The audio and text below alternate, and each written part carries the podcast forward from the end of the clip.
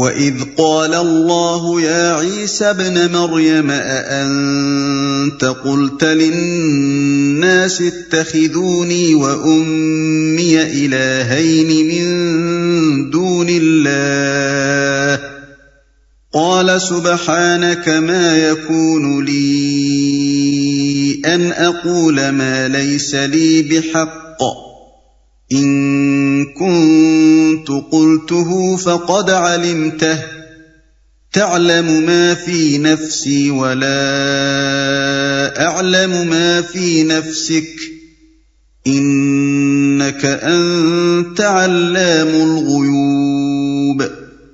غرض جب یہ احسانات یاد دلا کر اللہ فرمائے گا کہ اے عیسیٰ بن مریم، کیا تو نے لوگوں سے کہا تھا کہ خدا کے سوا مجھے اور میری ماں کو بھی خدا بنا لو؟ تو وہ جواب میں عرض کرے گا کہ سبحان اللہ، میرا یہ کام نہ تھا کہ وہ بات کہتا جس کے کہنے کا مجھے حق نہ تھا۔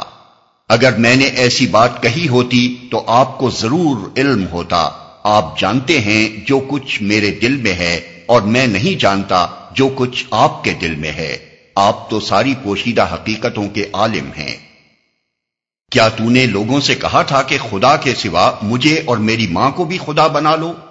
عیسائیوں نے اللہ کے ساتھ صرف مسیح اور روح القدس کو خدا بنانے پر اکتفا نہیں کیا، بلکہ مسیح علیہ السلام کی والدہ ماجدہ حضرت مریم علیہ السلام کو بھی ایک مستقل معبود بنا ڈالا۔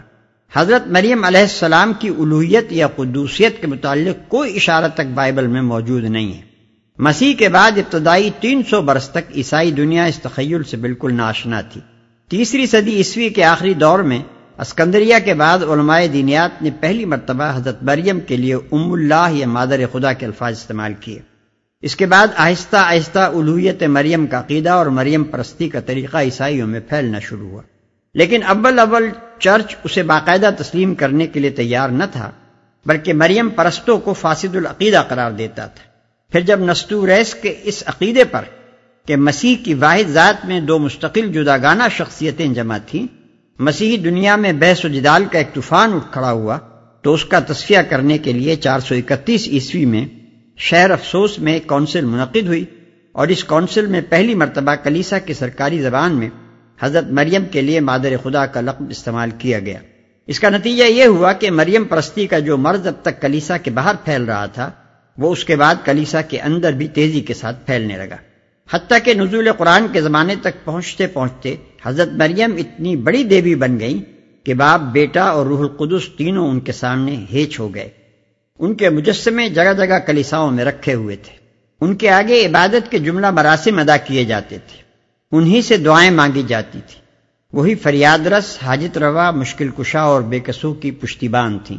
اور ایک مسیحی بندے کے لیے سب سے بڑا ذریعہ اعتماد اگر کوئی تھا تو وہ یہ تھا کہ مادر خدا کی حمایت و سرپرستی اسے حاصل ہو۔ قیصر جسٹینین اپنے قانون کی تمہید میں حضرت مریم علیہ السلام کو اپنی سلطنت کا حامی و ناصر قرار دیتا ہے۔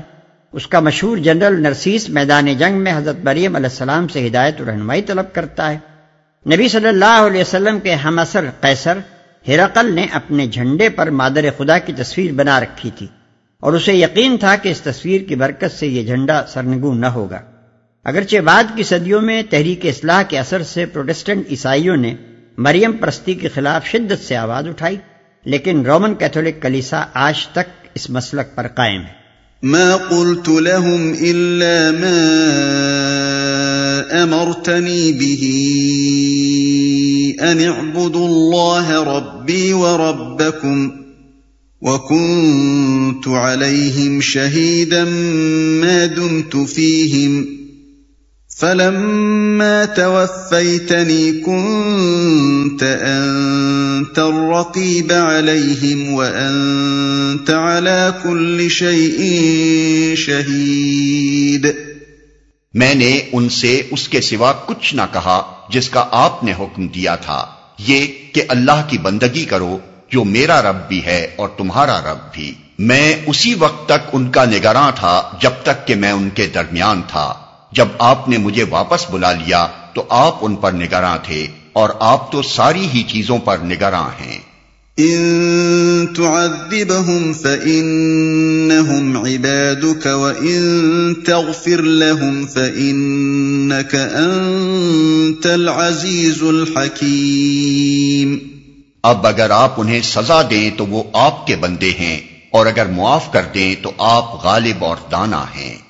قال الله هذا يوم ينفع الصادقين صدقهم لهم جنات تجري من تحتها الأنهار خالدين فيها أبدا رضي الله عنهم ورضوا عنه ذلك الفوز العظيم۔ تب اللہ فرمائے گا یہ وہ دن ہے جس میں سچوں کو ان کی سچائی نفع دیتی ہے، ان کے لیے ایسے باغ ہیں جن کے نیچے نہریں بہ رہی ہیں، یہاں وہ ہمیشہ رہیں گے۔ اللہ ان سے راضی ہوا اور وہ اللہ سے، یہی بڑی کامیابی ہے۔ للہ ملک السماوات والارض وما فیہن وَهُوَ عَلَى كُلِّ شَيْءٍ قَدِيرٌ۔ زمین اور آسمانوں اور تمام موجودات کی بادشاہی اللہ ہی کے لیے ہے، اور وہ ہر چیز پر قدرت رکھتا ہے۔